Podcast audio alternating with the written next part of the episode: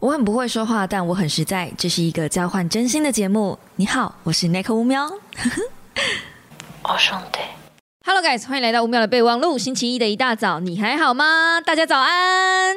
二零二四过了第一个星期了，你如何呢？我最近在实行那个就是盘点课的一些方式，然后我觉得我上一个礼拜。很成功的处理完一些我以为我过不去的坎，我以为我会死在上一个礼拜。认真，如果大家有细看的话，就是我现在嘴角是裂的，然后这边有一些痘痘什么的，那就是因为我在大的压力之下，然后又工作量突然激增的状态下，我的身体免疫力反应会变低。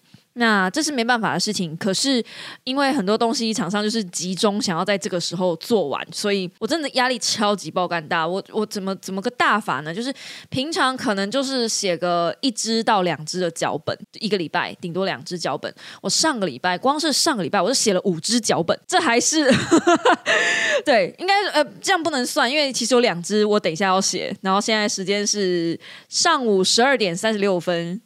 凌晨的那个上午，我还有两只脚本要写，所以呢，你们就知道，就是嗯，大概有多少的东西。而且写脚本不是说 OK 信手拈来，我 Word 档打开就可以开始写，并不是有一个收集档案的工作要做，就是你要收集资料，你要看别人做相关的东西统合，还要浓缩资讯等等。而且你要想切角，最让我卡关的都是切角，就你要怎么样把这个脚本写的让。大家都想看，让这个脚本的内容是对每一个小猫来说都能够有实质的应用的，这个对我来说是最难的。那今天先跟各位说声抱歉，是因为我的麦克风好像坏了，不是麦克风的问题，不然就是混音器的问题。我总之先买了混音器，混音器换了之后，如果还是不行的话，我可能就要换麦克风，但。这几天交叉测试下来，应该真的就是回音器坏掉，所以我的声音听起来可能会有点怪怪的。但下个礼拜应该就会恢复正常了。国美纳塞，这个礼拜呢，我们要来聊两本书。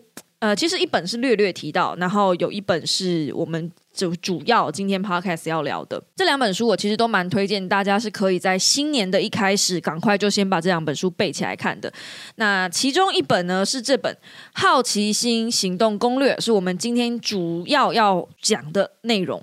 这个《好奇心行动攻略》，我认为它是所有。一整年，而且甚至它的封面设计的红彤彤、很喜气的，有没有？一整年，你刚开始就是应该拿这本书出来看，因为它能够驱使你接下来所有的行动。你接下来一整年，你想要干嘛的行动力，都是要从好奇心开始。好，我们接下来会慢慢细细聊哈。所以总而言之，第一本是这个。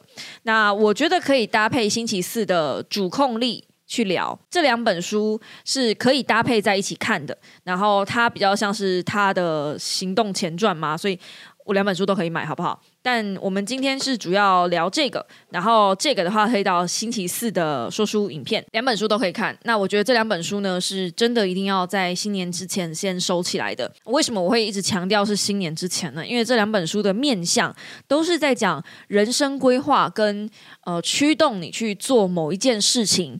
新年新希望嘛，对不对？大家为什么每一个人的新年新希望都失败的很彻底？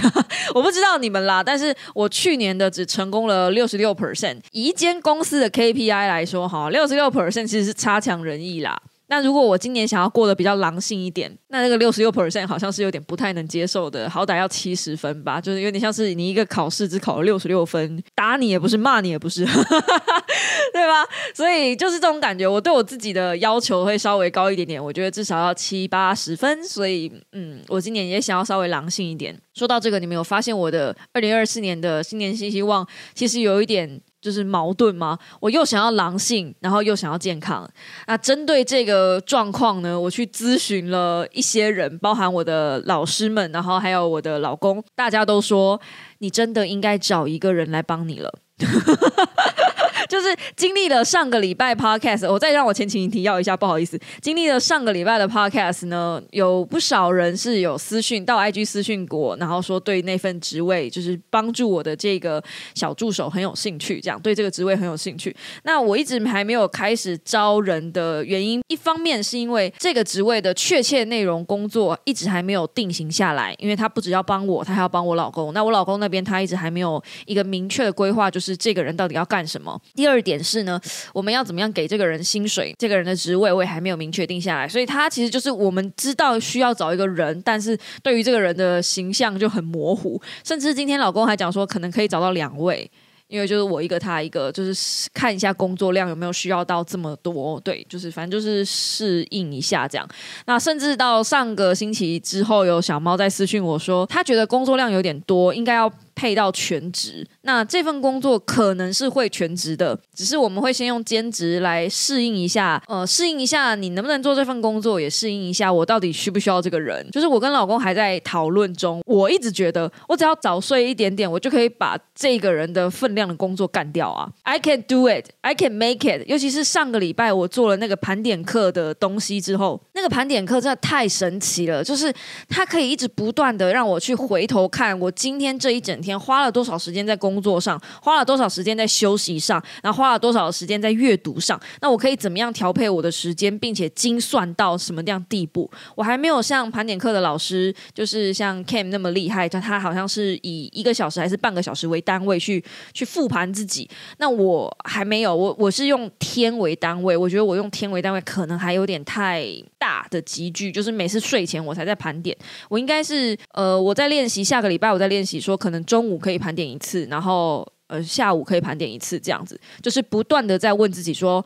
我刚刚做了什么？我花了多少时间做这件事情？然后我做这件事情的时候，对于我来说有什么样的帮助？好坏等等去分析。那如果是呃哪边没做好，怎么样可以把它调整更好？这样就是用一个老板的心态在审视自己。我知道听起来很高压，可是这就是要狼性。你要狼就只能这样啊，狼就是这样内卷嘛哈。Anyway，这就是我觉得盘点课对我来说很大的用处，它可以把我的潜能逼迫出来。所以如果你想上盘点课的话，我在下方会贴上我的折扣码，可以折扣五百块，呃，五百块差蛮多的。其实那时候他们跟我讲盘点课要开课的时候，我原本以为他们折扣后的价钱是原价，然后我后来才知道那个是折扣后的价钱。哇塞，那真的蛮贵的，因为它总共有十堂课，如果你十堂课都要上，就是盘点只是它的其中一个。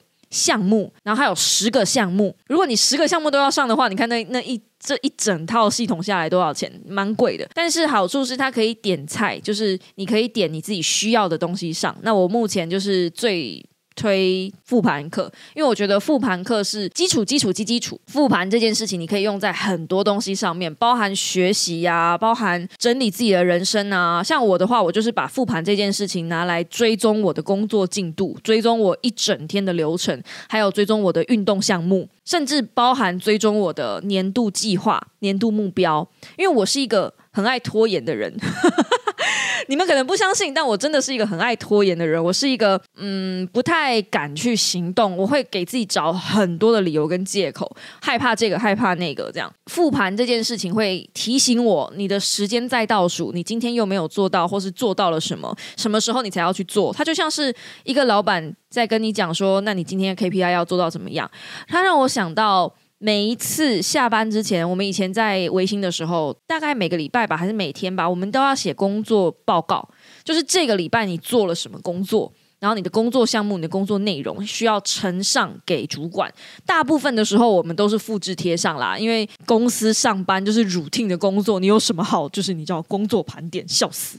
但是如果今天你是你的人生，你把你自己当成一个公司，然后你把你自己当成你自己的公司的员工，你今天要告诉你自己，你的大脑就是你的老板，你今天要告诉你的老板说，我今天做了什么事情，不是只有上班跟下班、吃饭跟睡觉，绝对不会只有这样。如果你的人生一天只有这样，就是起床、上班、下班、回家看剧，然后睡觉，你觉得如果你是公司的老板，你愿意接受这种 KPI 吗？礼拜一到礼拜五就算了啦，那礼拜六跟礼拜天呢？难不成礼拜六跟礼拜天你的 KPI 是呃睡到自然醒？就比如说来个睡十六个小时，不可能吧？睡十六个小时是死掉了吗？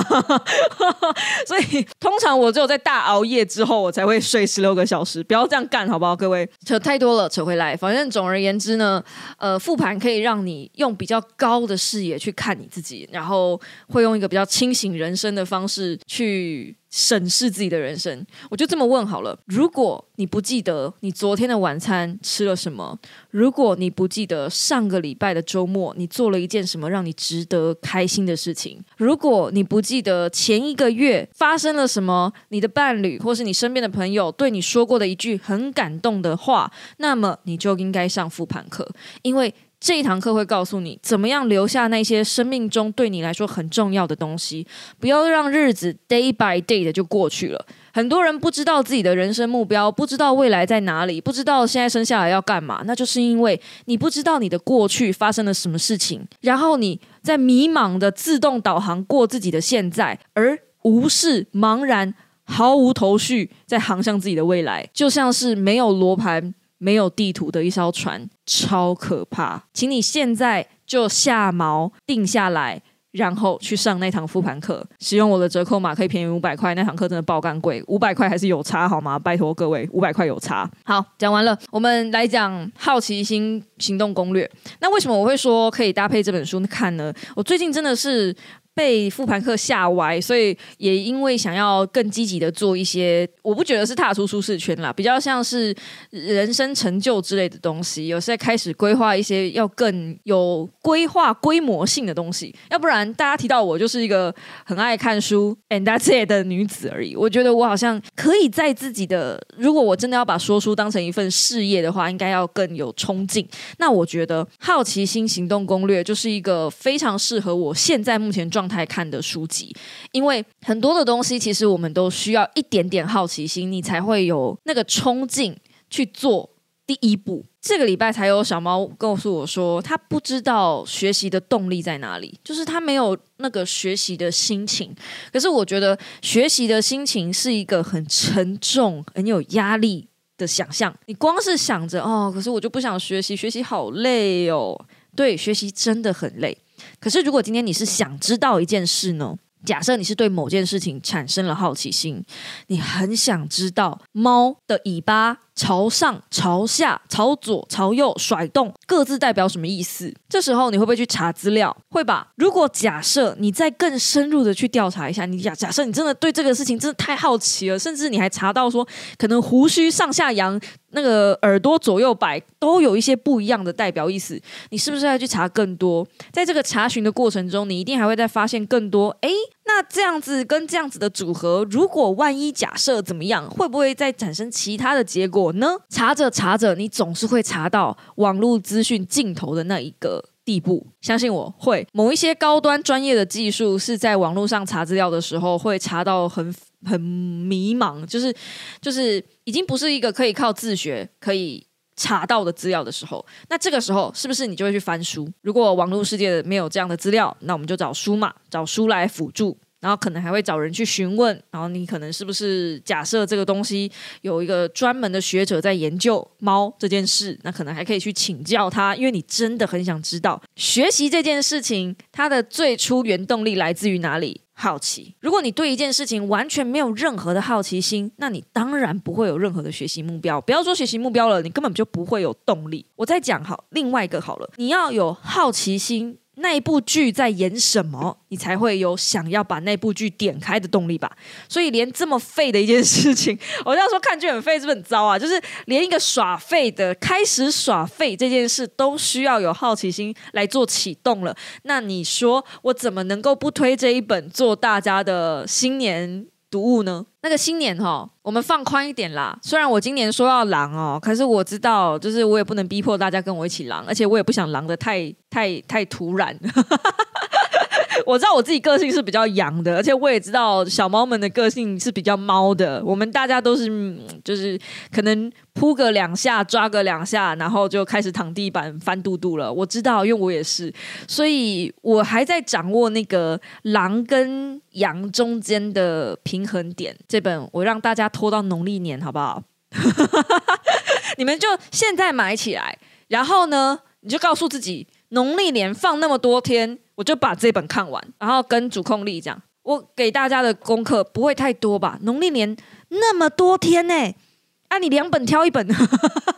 如果你真的两本看不完，不然你两本挑一本，好不好？那如果两本挑一本，先挑这本，不是因为这一本比那本好或怎么样，它两本没有好坏之分，都很好。可是我只是觉得这两本搭在一起有有如虎添翼呀、我会觉得只看一本，哎，好像好像那个叫什么啊，串冰少了将，就 就就觉得你只吃炼乳也可以，你只吃串冰也可以，但两个合在一起，你不觉得才是新滋味吗？哦，这种感觉应该大家就懂了哦。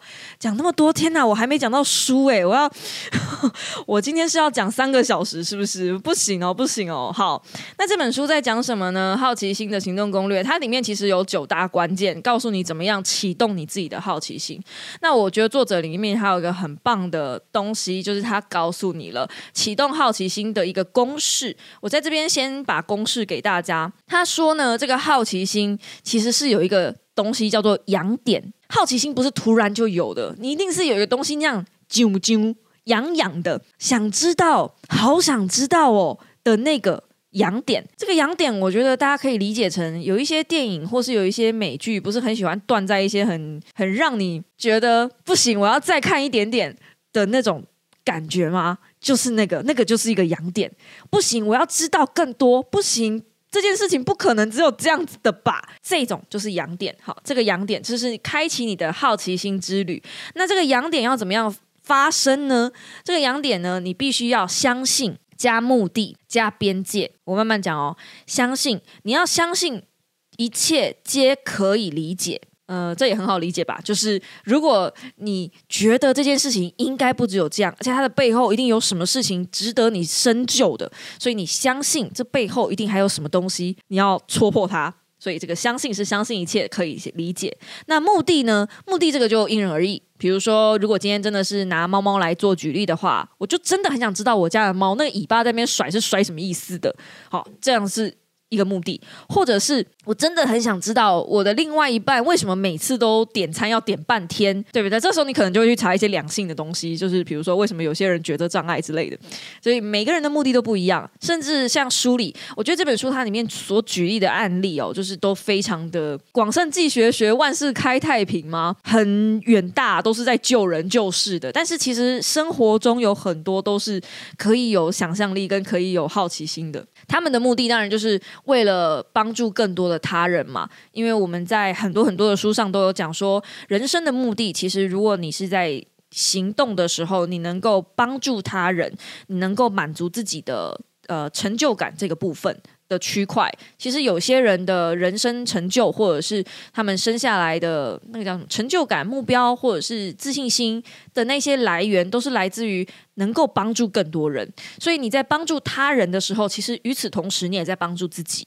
所以有些人的目的是比较崇高的。那我今天为了让大家比较好理解，诶，就是比较粗俗一点的理解哦，那么目的就会举的比较简单一点点，但反正就是会有一个目的，然后还有一个边界必须被挑战，被挑战哈，被挑战。这个边界是什么意思呢？比如说今天老板就告诉你，这个客户就是只能接受十五趴的折扣，他不可能再更多了，这时候就有一个边界，然后你就可以去跟他挑挑挑战看看有没有可能二十趴，不然我们十八趴好不好？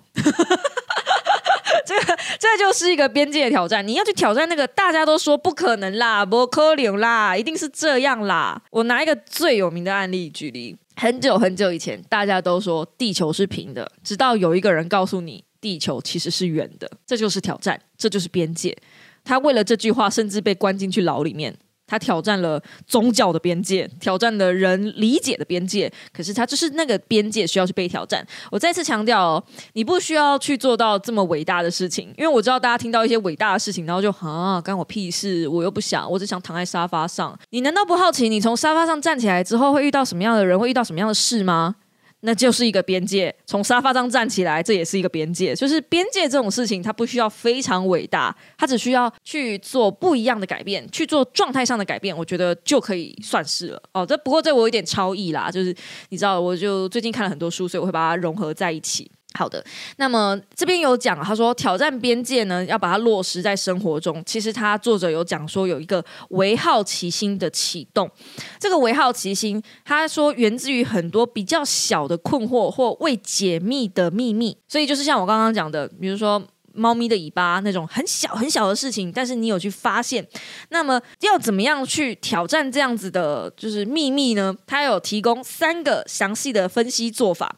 第一，去关注一些比较棘手的问题或令人兴奋的机会，这个时候可能就会让你发现你的痒处啦，就是挑战的部分。第二，前往从未有人涉足的领域，嗯，你可能去发现一些别人没有。看过的地方，或是第三，像我刚刚讲的，就是充分利用为好奇心，这三个点都是可以引发挑战这个条件的达成。这也是为什么我会再三强调。因为他前面两个挑战哦，还有这本书哦，都都写的好像很难这样子，然后就要要救人，要济世这样，只是我真的觉得没有没有那么严重。那关注棘手的问题或令人兴奋的机会，你可以用在职场上，比如说你要去挑战一下，有没有可能今年我可以加薪或是升迁呢？那也就是一个令人兴奋的机会嘛，对不对？或者是前往从未有人涉足的领地，可以去开发一些新的产品，开发新的客户，开发一个。从未有过的兴趣，像我刚刚就莫名其妙看到别人弹吉他，然后我就上网查了一下，然后就突然很想学乌克丽丽，所以我今年可能会去学乌克丽丽，就是这样，就是这就是一个好奇心，然后一个机缘这样。哦，By the way，我真的今年去学那个皮拉提斯，我已经讲了好久，想了好久，我真的今年去做了，我就说吧，复盘课真的还有好奇心，就是让我。真的去好奇，因为我真的很好奇皮拉提斯到底在干什么东西。然后我一直很担心自己做不到。来，第二点，它的第三章节就直接讲说，用好奇心来征服恐惧。不是有一句话说，呃，好奇心可以杀死九只猫之类的吗？如果你真的好奇心大过于你的恐惧感，有的时候你甚至会因为过度好奇去涉足一些也许你没想过的事情。那皮拉提斯就是对我来说是一个非常好奇的事，因为我真的。听到太多人去上皮拉提斯了，可是又太多人跟我说那个东西跟瑜伽不一样，但我怎么看都觉得那东西就是需要柔软度啊。然后皮拉提斯又是一个不很便宜的课程，真的不便宜。我去上了一堂体验课，吼，两千块找二十。哦，我应该去当皮拉提斯老师，对不对？诶。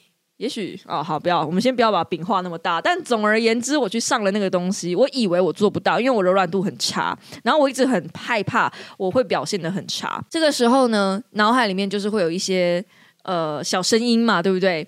然后你看作者这边就有一个办法，有这个办法，这根本是为了我写的篇章，你们知道吗？我看了这章节之后，我真的觉得就是完完整整的在打我的脸。当你有小声音的时候，你的好奇心它会帮助你去完成、去克服那些恐惧，比如说。作者对他自己说：“我将开始进行这个关于好奇心的研究计划，因为他真的对于好奇心驱使行动力这件事情，他有很高的好奇心。好，可是内在的小声音就对他说：‘你对这个主题了解多少？你什么都不知道啊！’作者就告诉他说：‘我会尽可能的了解他，我会尽可能去知道这个主题。’那内在小声音就说：‘哦，你才不会呢！’作者还说：‘我想要写一本关于他的书。’然后小声音就说：‘你写书？’哈哈。”别逗了，这就是倾听内在批评的声音。但是你难免会被这些声音影响，我们都会，就是我们也是人，就是脑子不知道是怎么样子，就是一定会有这个声音出现，就很讨厌。但大多数的人呢，其实都没有正确的使用这个声音。其实这个声音是大脑用来保护你的机制，为了避免你。遭到受挫的那个反应，因为受挫会不开心，不开心大脑也不开心，所以大脑为了避免你不开心，他就只好让你先不要去做那件事情，反而让我们先不开心了啊！大脑真的是哈聪明，结果就是呢，因为我害怕做这件事情，因为我可能会失败，不如说，不如对自己说，我已经准备好了。如果我失败，我会再试一次，因为第一次失败不表示最后一次一定会失败，这是迈向成功的必然过程。我在这边有稍微贴一页啦，就是这本书有一个很奇妙的编排方式，是我第一次看到这种编排方式。如果在看 YouTube 的影片档，大家就是可以比较看清楚看到这个他书里面的编排。他写每一次写到一个段落的时候，会像这样子引经据典，写一个小小的小行字在呃书的。右上或者左上角。然后这个时候的排版会突然间有一个 L 型的白色空格，对，所以它的阅读方式就是这样子读下来，然后要一个 L 型这样绕过来，这一块是突然多出来的。我不晓得这个这个排版。真的是第一次看到，很新颖。嗯，说坏嘛？也不是坏，但是说好吗？也不算好，就是一个哎呦这种感觉。那我在这边贴起来的一句话是：好奇心能让我们更快走出被他人排挤或拒绝的内伤。这种遭遇往往使人倍觉沮丧。我自己觉得确实是如此。就是有的时候别人告诉你你一定做不到，你不要相信他就对了。你相信你自己，蛮多人会进入那种，如果我跟不上，如果我失败，我怎么样才能把自己融入小组之中？这样子的困惑跟自我设限。但其实，你只要拥有好奇心，只要你有足够的能量去应对这个世界，去应对这个环境，去应对当下的问题。好奇心它还有什么样的一个具备条件呢？其实，好奇心还有一件事情会触发你的观察力。往上提升。当你拥有好奇心的时候，你会很想知道所有的事情，你会闭上嘴，冷静观察，然后冷静学习，因为你会想知道很多事。在这样子的状态下，其实反而能够观察出环境、团体里或是问题之中比较少被人。讲出来的那个区块，或是议题，或是观点，那这种时候，其实别人欺负你，或是你在受到什么挫折，你反而是看不到东西的状态下，心情不好嘛，就是比较没有办法思考的状态下，如果你还能够保有好奇心，你可能会问自己：万一今天。不是这样呢。好奇心会迫使你去观察你没有看到的地方，而且能够让你把它往上跳，从受害者的立场往上跳一格。我为什么会大推这本书跟主控力一起看呢？是因为主控力里面也有提到，不要把自己放在受害者情节里面，所以我才会说，呃，就是问对问题。好奇心就是让帮助你问对问题。那么我最后念一下后面。这个部分，他的书的介绍，因为他主要是掌握九大关键嘛。什么是有目标的好奇心？对，有目标的，在对的时间问对的问题。我们热于勇于尝试挑战极限的人，我们佩服有人敢。梦想看似遥不可及的计划，解决长期存在的难题，将不可能变成可能，并帮助人类持续进步。在这本书中，我们看到成功人士如何针对特定的目标发挥好奇心，包括进一步理解科学与人类，发现全新的领域与机会，实现重要的成果。有目标的好奇心可以激发你离开沙发，鼓励你解决复杂的难题，并教导你如何由清晰的头脑、热情、勇气与积极的态度探索并钻研未知的领域。那这本书呢，总共是有九个核心的课程。我会很大推这本书，还有另外一个小原因是，除了它里面有一些金句啦，然后它每一次讲到一些东西的时候，它就会有这个试试这个办法。如果你现在是看 YouTube 版。版本的话，你会看到我现在翻出来这个试试这个办法。他写一段之后，他就会告诉你一个实质的行动。如果你真的照了行动，照他会要去做，也许会激发一些让你不同的东西。比如说，像我刚刚讲的，我万一失败了，我该怎么办？我万一跟不上该怎么办？他这个试试这个办法，他这边建议。尝试新的东西，刺激你的好奇心。深呼几口气，不要被忧虑、自我怀疑击垮，也不要将可怕的预测结果视为结论，而是更仔细、更理性的分析自己的恐惧。当你分析内心负面的声音，要发挥好奇心，探索自我，而非批评自我。接下来，写下积极正面的描述。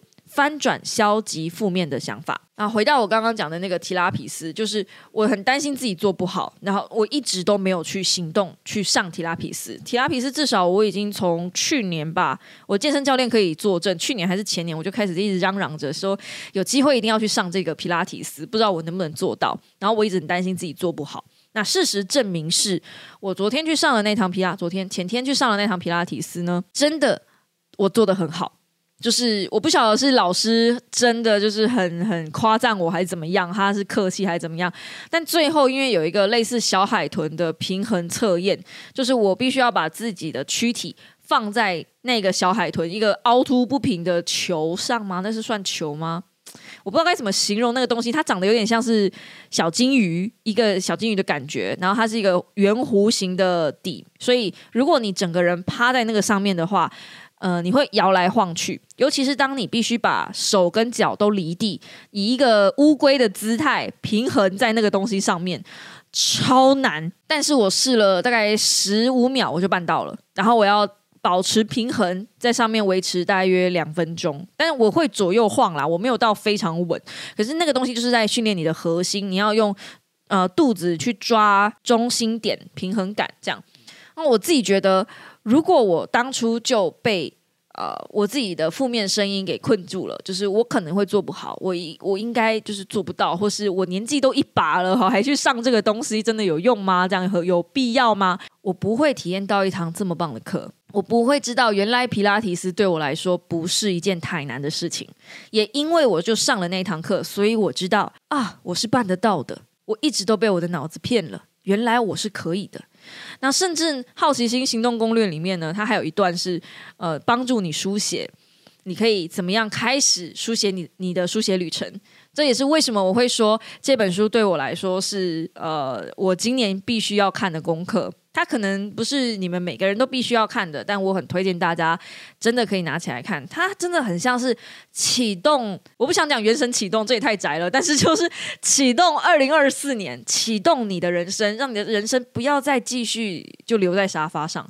但如果你想留在沙发上，这也是一个选择啦。我不会逼迫你，我不会想要 judge 任何人，就是每个人都有每个人自己的选择权。好奇心不能没有哎。如果你的人生不想被制约，你不想要陷入。三点一循环的人生的话，就是只有上班、下班，然后睡觉这样子三点一循环的无聊人生的话，好奇心，拜托大家至少要保有好奇心。我在看这本书的时候，一直在想到我之前大推的另一本小说，那个《鬼话连篇》。《鬼话连篇》里面有一个细节，我这样讲应该不会爆雷，但应该我小猫会看的，应该都去看了《鬼话连篇》，真的蛮好看的，好不好？呃，里面有个细节是，那个小男孩就是小小男孩拿到了 iPad 之前跟拿到了 iPad 之后的表现。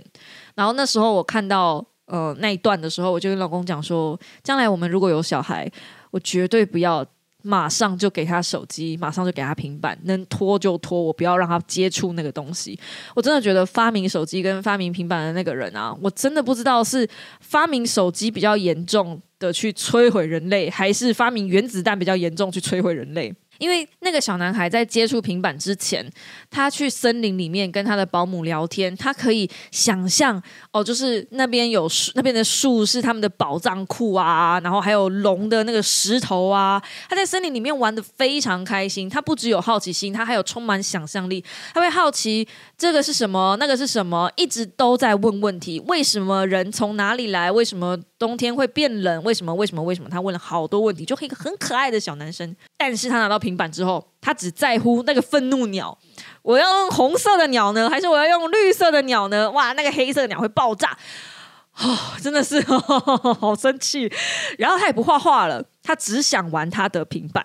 我认为好奇心之所以会被摧毁，在这个时代会被摧毁，有某一部分就是因为我们都一直大量接触三 C 产品，然后我们的工作又非常的 routine，大部分的人工作其实都是换汤不换药，可能内容会换一点点，但大部分是有一个 SOP 可以跑的，所以每个人都变得像机器一样。Don't do that，不要把你的人生过成 day by day。你不是机器，你不是德恩奈，好吗？好啦，那么知道今天有一点严肃，好像好像在碎念很多，就是老妈妈的碎念这样子。但这是最近我呃接触到比较多的一些观念跟想法，所以我觉得我停顿了很久，也很积极的想要重新站起来，有点像在泥沼里面，我想要重新站起来，我想要脱离现在这个环境，我想要更积极的做一点东西。我不晓得我这个动力可以维持多久，但是我希望我能在有动力的时候，还有保持这个维动力的时候，能够告诉、分享给大家我现在的心情跟我现在的做法这样子。那也希望这个做法这一套东西能够交给你之后，你对你来说有所收获，对你的二零二四年有所帮助。嗯，这也是我在这里这么辛苦的原因之一啦。好啦，那么今天的五秒备忘录就到这边告一个段落啦，希望你喜欢。嗯，我们就下个星期同一时间五秒备忘录再见喽，大家早安，拜拜呀。